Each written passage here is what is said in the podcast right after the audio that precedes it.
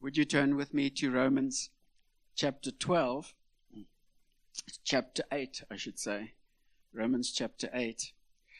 Last time I preached here, I had a I had the major major problem of our neighbors having having a rip roaring session, and guess what happened? I don't know if it's always like this when I preach here, but ne- never at the ridge. So you guys are going to have to, to pray for this. So we prayed last night and we prayed that God would do something. And, and I think the sound system backed up. So praise God for that. But after a while, there were shots fired at about 12, 15 shots. I don't know if it was the neighbors trying to keep, keep the peace or trying to keep the, the tone down. So we, we hear live without being shot. How about that? Romans chapter 8 and verse 18. I consider that our present sufferings are not worth comparing with the glory that will be revealed in us. The creation waits in eager expectation for the sons of God to be revealed. For the creation was subjected to frustration not by its own choice, but by the will of the one who subjected it, in hope that the creation itself will be liberated from its bondage to decay and brought into the glorious freedom of the children of God. We know that the whole creation has been groaning in the pains of childbirth right up to this present time. I just got over bronchitis, and then my wife said, My turn. So if I croak a bit, spur me on. Say amen. I want some amen. Hallelujahs down there. Lawrence? Yeah, amen.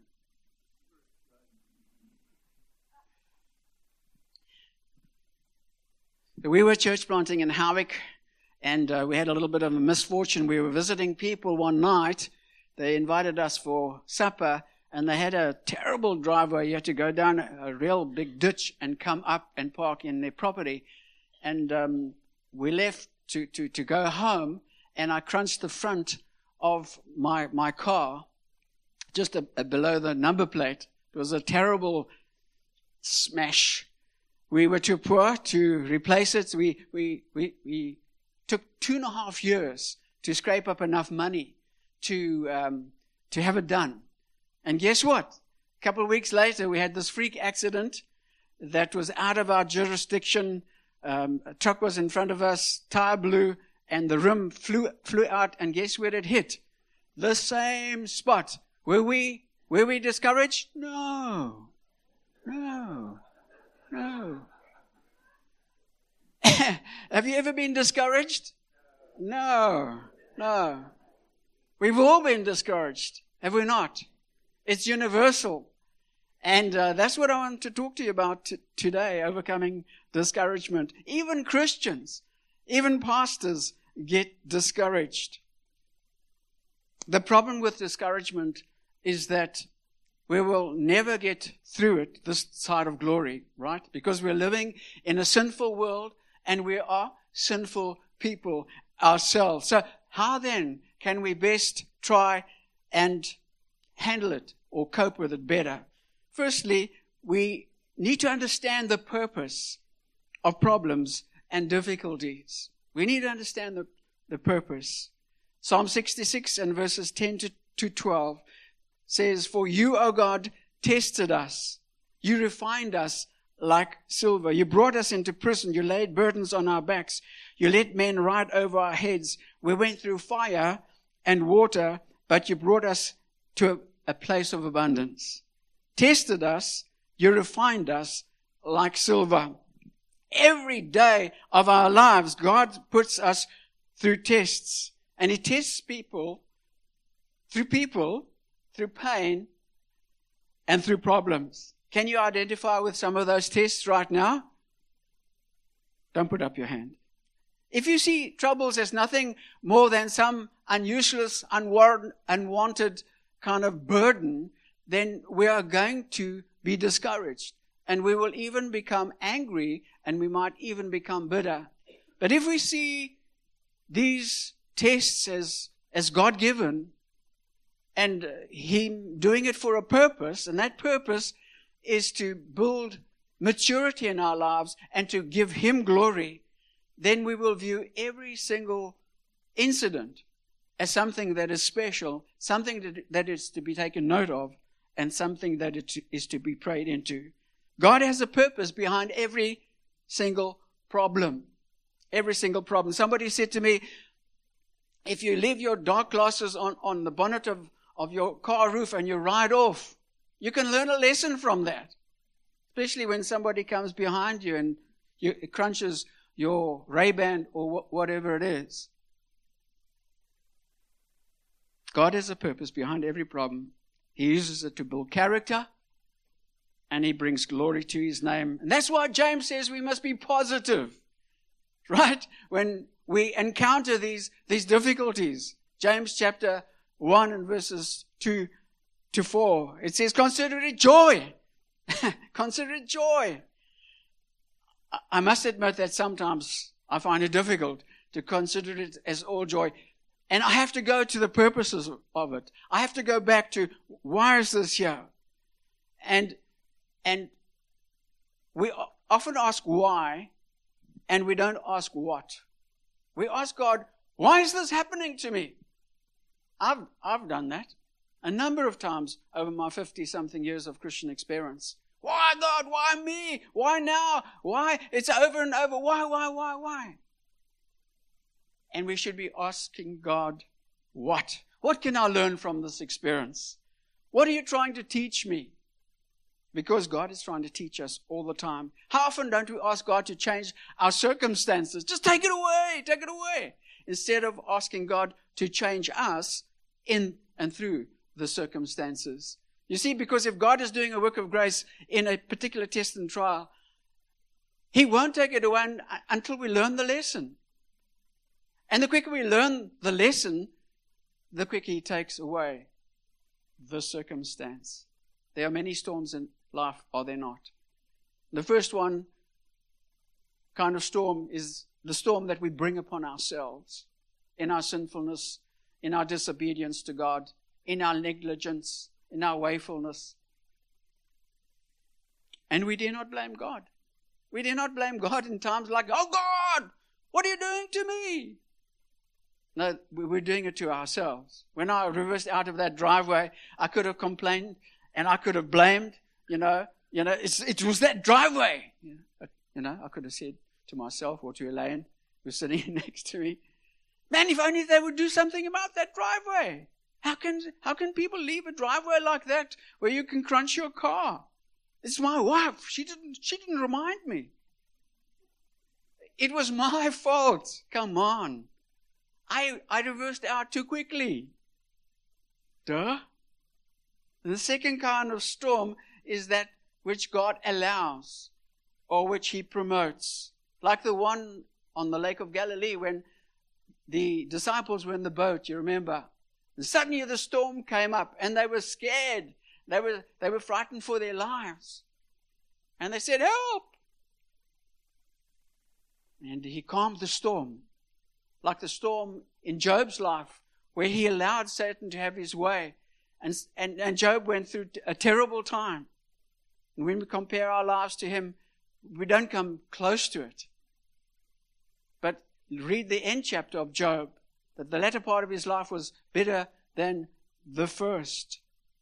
And notice what Job says and, and, and his insightfulness in Job chapter 23 and verse 10. But he knows, God, he knows the way that I take. And when he has tested me, I will come forth as gold. I will come forth as gold. And the third storm is other people. You know, those other people that I work with, those other people in our church, those other people, you know, in the neighborhood. They, you know, there's so many problematic people. But, but I'm fine. But uh, they, they're a problem. Don't pray for patience because God will bring those people to you. Another way we can learn to cope with discouragement is to understand that God is sovereign. and that that is good all the time. God is sovereign. Romans 8 28, we know that in all things God works for the good of those who love Him. At our family gathering at Christmas some years ago, we were sitting around the pool and uh, I was looking at the, the kids playing in the pool. I was sitting on a deck chair and I saw little Boaz just suddenly go underwater. I thought, oh, he's, he's going to swim underwater or oh, he was swimming a little uh, at the age of about four. And I looked and I looked and he didn't come up. And we dived in and got him out. And he wasn't breathing. We pumped his back, we pumped his chest, gave him artificial respiration. Nothing. No, no breathing. Prayed over him. The mother was frantic. That's Elaine's niece's child. She was screaming. I had to tell her to shut up because she was panicking. Oh. Sorry, sorry. May as well take a sip of it then. I better put it there. And it seemed like ages. And suddenly he opened his eyes and started breathing. Mother rushed him to hospital. And I said, Don't panic now, please. He needs you to be calm for him. We've prayed. God's answered. And um, some months later, after she had consulted various uh, professionals, the one said, Yes, I've been doing a thesis on this. This is a gene that comes through Bredasdorp, through people who came from overseas. It's a sudden death thing. I can't remember what the, what the thing is. It's a sudden death syndrome. And this little mite has to take with him, or the family has to take with him, a resuscitation kit wherever he goes, because he can just he can just go at a moment, and they have to put this thing on to get his heart start, started again. But what a joy, what a delight when, when he came back to life, you know. You know, it's like, what? Whoa! You know, wasn't God good? But would God have been good if Boaz didn't come back to life? Is God only good when He's good to us? We kind of compute that sometimes, don't we? Suddenly God is not good anymore. Look, look what He's done in my life, or what He hasn't done in, in my life. And sometimes we have this unwritten, unspoken agreement with God that we will be Christ followers if He protects me, my, my family, my, my house, my finances, my health, my future, my happiness. Then, then we will be wholehearted in our devotion to God. But God is good all the time. He's good all the time. Psalm 18 and verse 30 says, As for God, his way is perfect. His way is perfect. When, when things are good for us? No. When things are even bad for us, he's still perfect. God's glory shines more brightly when he satisfies us in times of loss more than when he satisfies us in times of plenty.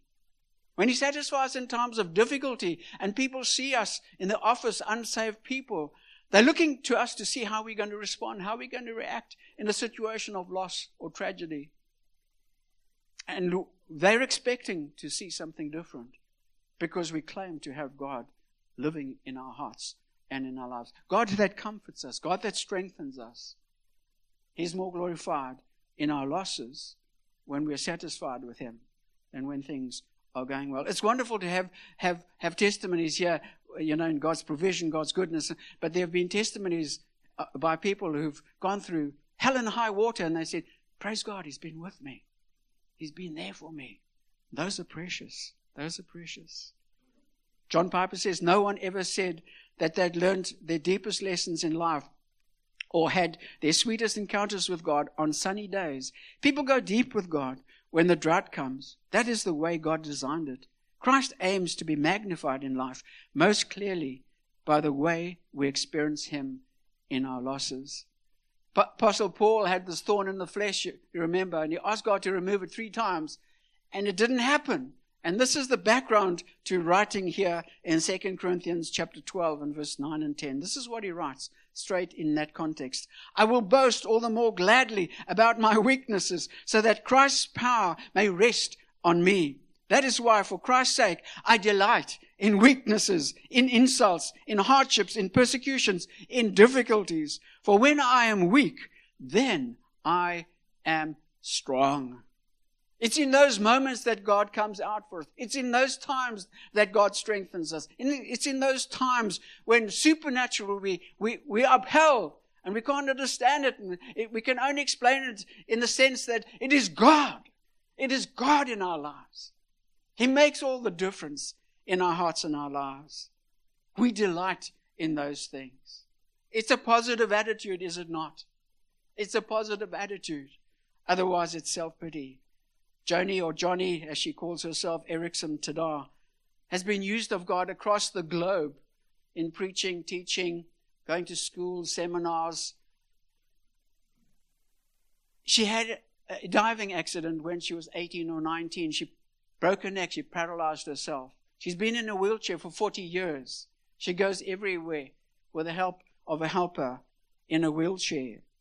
And she says after 40 years, while the devil's motive in my disability was to shipwreck my life and my faith, I'm convinced that God's motive, motive was to thwart the devil and to use the wheelchair to change me and make me more like Christ through it all. Isn't that amazing? Amazing, amazing testimony. I've seen something of her life and the difficulties that she experiences each day. And I'm sure that Joni will resonate with the portion we read earlier on Romans 8 18. I consider our present sufferings not worth comparing with the glory that will be revealed in us. And when we go through hardships and difficulties, aches and pains in our old age or whatever, we need to look at this verse. We need to remember this verse. 2 Corinthians 5, uh, verse 6, uh, uh, 2 Corinthians 4, verse 16 and 18, the same thing. The light and momentary troubles we experience um, are creating for us an eternal glory. An eternal glory that far outweighs all the little snivels that we have. They look like little snivels in comparison to the glory that God gives to us. Does that bring you hope? Lawrence, I'm, I'm relying on you. Amen. I, I heard a groan there. There was a charismatic groan.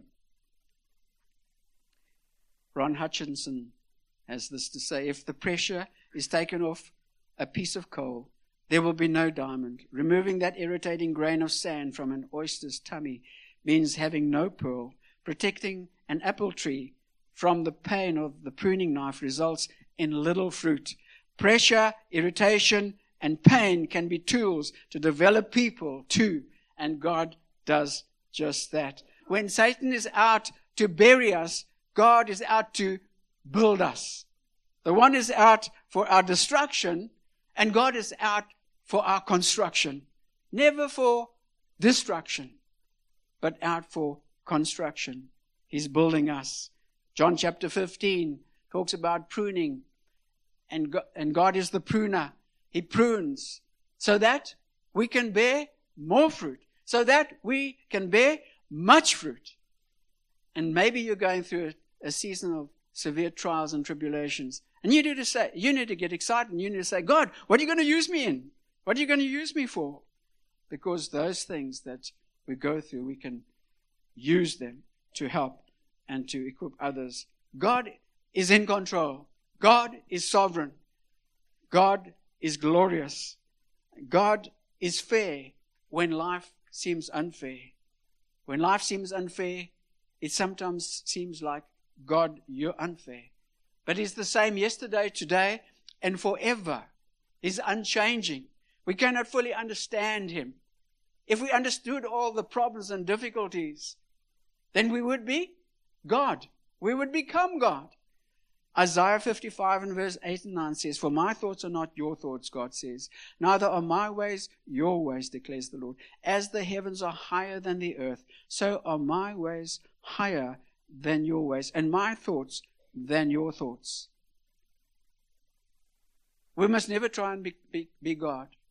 And one day we'll know in glory that there are a couple of questions that we can ask Him, I'm sure. Okay, let's become practical then. What part can we play in navigating discouragement? First of all, by living in obedience. In Leviticus chapter 26, God has called the Israelites to be his mouthpiece to the rest of the world, to be his vehicle for the salvation of the world. And he says to them, I want you to live in obedience. Live in obedience. And if you live in obedience, I will bless you in this way. I'll prosper you in this way. But if you live in disobedience, and that's the second half of Leviticus 26, this is what will happen to you. This is my discipline. This is my displeasure on you. And unfortunately, for the majority of the life of Israel, over the decades, over the millennia, they lived in disobedience. They lived in disarray. They lived in rebellion against a glorious God, a wonderful God. And they suffered the consequence. There were famines, there were droughts, there was war, they were deported. There was agony, and then they were restored again, and life was great. Life was good. God was blessing. Okay, you say that that's the, the Old Testament. But we're living under grace, aren't we? Yes, we are living under grace. But if you turn to Hebrews chapter 12, you'll see in verse 5, it says that, My son, do not make light of the Lord's discipline, and do not lose heart when he rebukes you, because the Lord disciplines those he loves. He punishes everyone he accepts as a son. Endure hardship as discipline. God is tre- treating you as a son. For what son is not disciplined by his father? If you are not disciplined, then you are illegitimate children and not true sons. Skip to verse 10. Our fathers disciplined us for a little while as they thought best, but God disciplines us for our good, that we may share in His holiness. No discipline seems pleasant at the time, right? When you were disciplined as a child, did you say, Oh, thank you, Dad, I needed that. You know, give me another clap. I'll take another, make it six rather, on my behind. No, it's never pleasant. No discipline seems pleasant, but it produces a harvest of righteousness and peace for those who have been trained by it. So, no, not everything that goes wrong in our lives is God's discipline. No, no, not, not at all. But we are, if we are living in blatant sin, if we are li- living in blatant disregard for God's word, His will in our lives, then we can expect His discipline. We can expect His displeasure. We can expect His intervention in our lives. There was a preacher in Switzerland who uh, preached on sinless perfection. He said Christians can be perfect the side of glory. What rubbish. And, and, and can you imagine all the hassles that, that he goes through and he can't see the hand of God in it? You know? And, and, and the biggest uh, disservice is to say, you know, I'm perfect. I'm like Jesus. The side of glory. No ways. Not the side of glory. God has a purpose in it, and that to bring us to holiness, to bring us to the likeness of Jesus Christ. How precious is Jesus to you? How much do you honor, do you fear, do you respect him? The degree to which you honor, fear, and respect him as our Lord and our King is the degree to which we will make those adjustments when God disciplines us. Hey, this is Anna, Lord. I remember when I was a, a, a new, newfound Christian, nobody there to disciple me, and I swore. Was like, ah! You know, it was like somebody had stuck a sword in in me. You know, and like, what is this? Why am I feeling so terrible? And then I realized straight away that it must be, I must be displeasing God. This, this language can't be right. And I said to myself, okay, if it displeases God, then I've got to discard it. I've got to discard it. How precious is He to you? Living by obedience, living by faith, secondly. The world is becoming a much more dangerous and difficult place to live in. And we as Christians are going to feel it. Those in Europe, if you've lived in Europe, you know what that means to some extent. And um, um, in Second Timothy, Paul says, and verse and chapter three and verse one, he says there will be terrible times in the last days. People will be lovers of themselves, lovers of money, boastful, proud, abusive, disobedient to their parents, ungrateful, unholy, without love, unforgiving, slanderous, without self control, brutal, not lovers of good, treacherous, rash, conceited, lovers of pleasure rather than lovers of God, having a form of godliness, but denying its power. We're living in those days already, are we not? And they're increasing. Why does he do this? To scare us? To depress us? Why does he warn us about these end times? He's warning us so that we become that we can become ready, that we be, can become prepared, that we are not swept away when the deluge comes, because it's coming. And we need to prepare ourselves and say, God, I know it's coming. Help me to be faithful to, to you. Help me not to be discouraged in that time. We need to live by faith and not by sight, right? Keeping our eyes focused on Jesus, the author and the perfecter of our faith, because chaos has begun, chaos is coming, much to discourage us.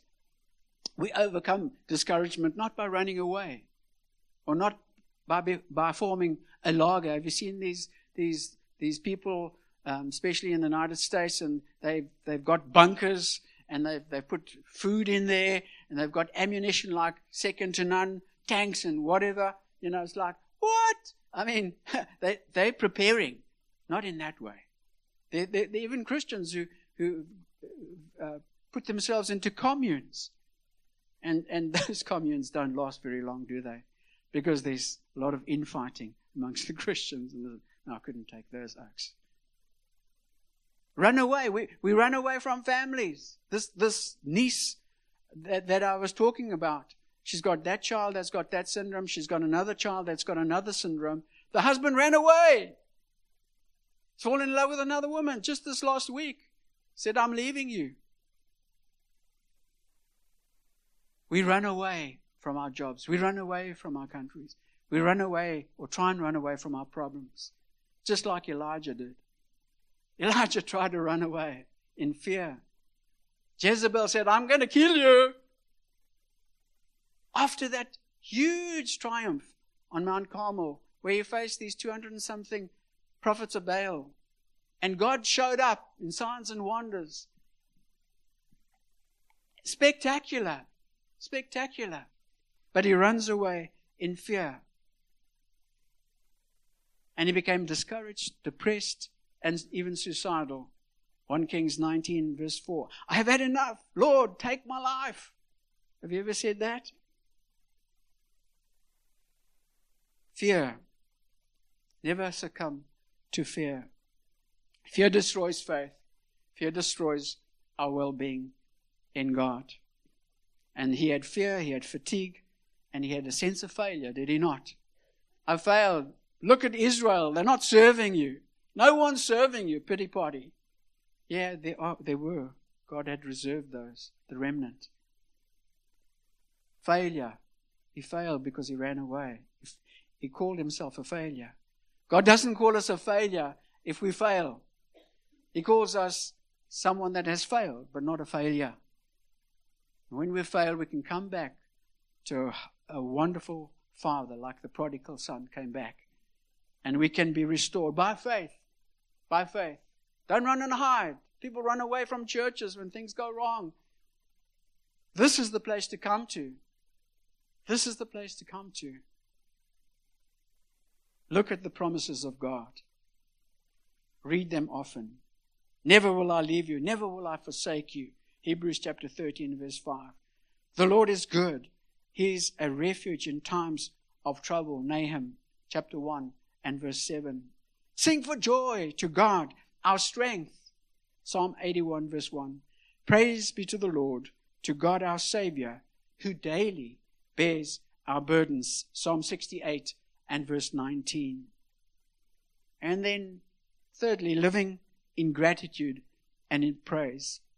Paul and Silas were thrown into prison for no rhyme or reason, nothing that they had done themselves to bring it upon themselves. They hadn't broken the law, they just preached the gospel. And then were they groaning and complaining. Did they have a pity party? No, no, not at all. They were praising God. They, I mean, they were in the stocks. Eh? I mean, it wasn't pleasant. Rats running around and nibbling you, and you couldn't.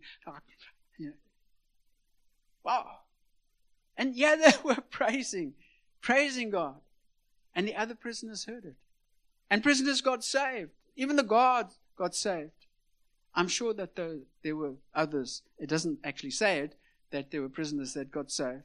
But if the guard got saved, then I'm sure there were others as well.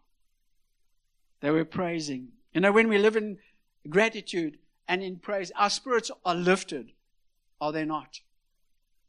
Have you tried waking up in the mornings and just praising God? Really? It's amazing. It's, it's wonderful. I use it as a daily practice, especially when I'm not feeling so good. And the aches and pains come, and I'm starting to feel sorry for myself. Say, that? Pretty, get, get, get out, get out. Who invited you? You got to speak to yourself, man. And you got to praise. You got to live in praise. Praise and gratitude. And faith. Amazingly powerful in our hearts and lives. 1 Thessalonians 5:16 Be joyful sometimes? No, always. Pray continually. Give thanks in some circumstances? No? In all circumstances. Amen. For this is God's will for you in Christ Jesus. Do you see how we come short of the glory of God? But you see what we have to aim for? I'm not trying to demoralize you. God never tries to demoralize you. God tries to encourage you to move in a right direction. Living in gratitude and praise. Four, do something to help someone else. And you'll soon find that your aches and pains your discouragements will be lessened. Whenever I've pointed that uh, out to people who come with self pity and they've got involved, six months later they say, Wow, that was the best thing that could have happened to me. I'm, I'm so grateful. And I'm getting lost in helping other people. Let's focus away from ourselves and to others. Our time's gone. The Lord bless you and uh, use this word to encourage us to be encouragers. Let's just pray and just commit this to the Lord. It's a word from the Lord to you this day. What are you're going to do with it. How are you going to respond to it? If you're living in sin right now, if there's something that is blatantly wrong, the Lord's put his finger on it for a number of weeks, months, maybe even years. Won't you, won't you confess it as sin? David sinned against God and he said to, to God, Oh God, restore to me the joy of my salvation. Do you want that joy back? You can have it back today. You can have that intimate relationship with God back today. Come out of the wilderness. Come out. Come away from that. You've been living in, in pity parties. Come away from that. Live with gratitude and praise. Give yourself away. Give yourself away to others. There are needy people, even in our congregation, needy people out there in the world. So thank you, Lord, that you're the God of all encouragement. We bless you that you minister to us daily. Daily, you bear our burdens. Oh, Lord, we're so grateful to you. We don't live as orphans, as those out in the world. But thank you, Lord, that we can live for your glory. Thank you that we're a, work in progress. Thank you that you're doing that work of grace in our hearts every day, every week, every month. Help us to cooperate with you, Lord. Make us to be comforters of others. Help us to encourage others, we pray. In Jesus' name. Amen. Maybe you're here, I don't know if you're here and you do not know Jesus and you're living in total discouragement. Come and speak to me because He's here today and He wants to come into your life. He wants to change your heart and change your life. Lord bless. Have a good day.